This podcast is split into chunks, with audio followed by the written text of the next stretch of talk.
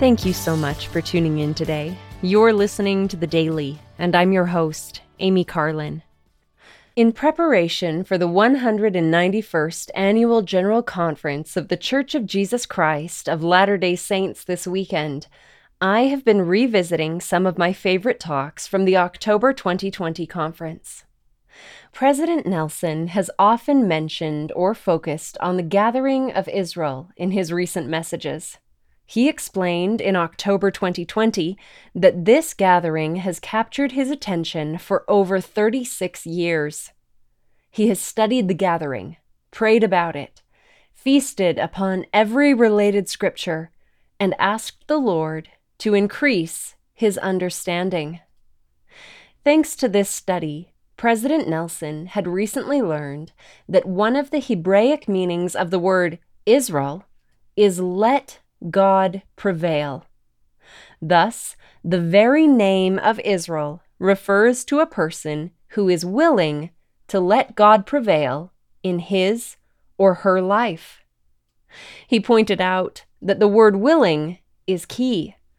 We all have our agency. We can choose to be of Israel or not. We can choose to let God be the most powerful influence in our lives or not. President Nelson said this concept stirred his soul. It certainly stirred mine as I listened to him. At one time, President Nelson reminded us Abraham's grandson Jacob wrestled with a serious challenge and his agency was tested.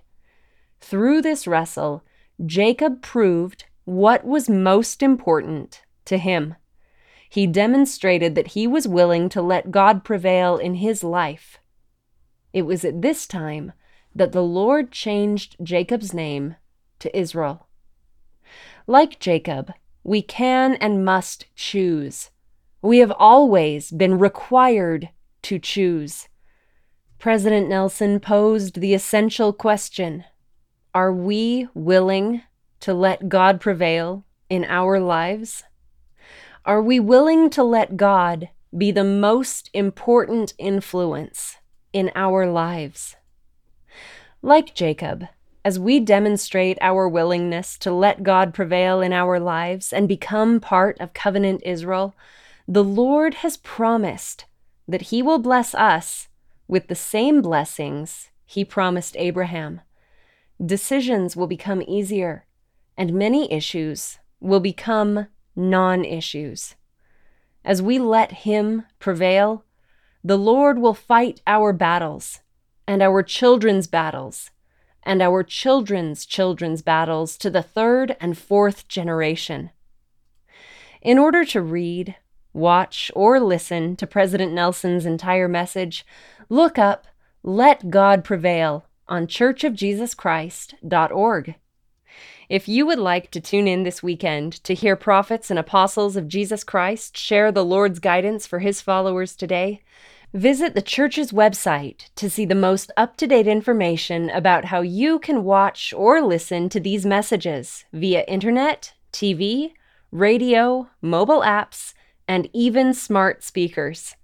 You can also search for the hashtag General Conference on social media to follow or share live updates about the conference. Thank you again for listening today.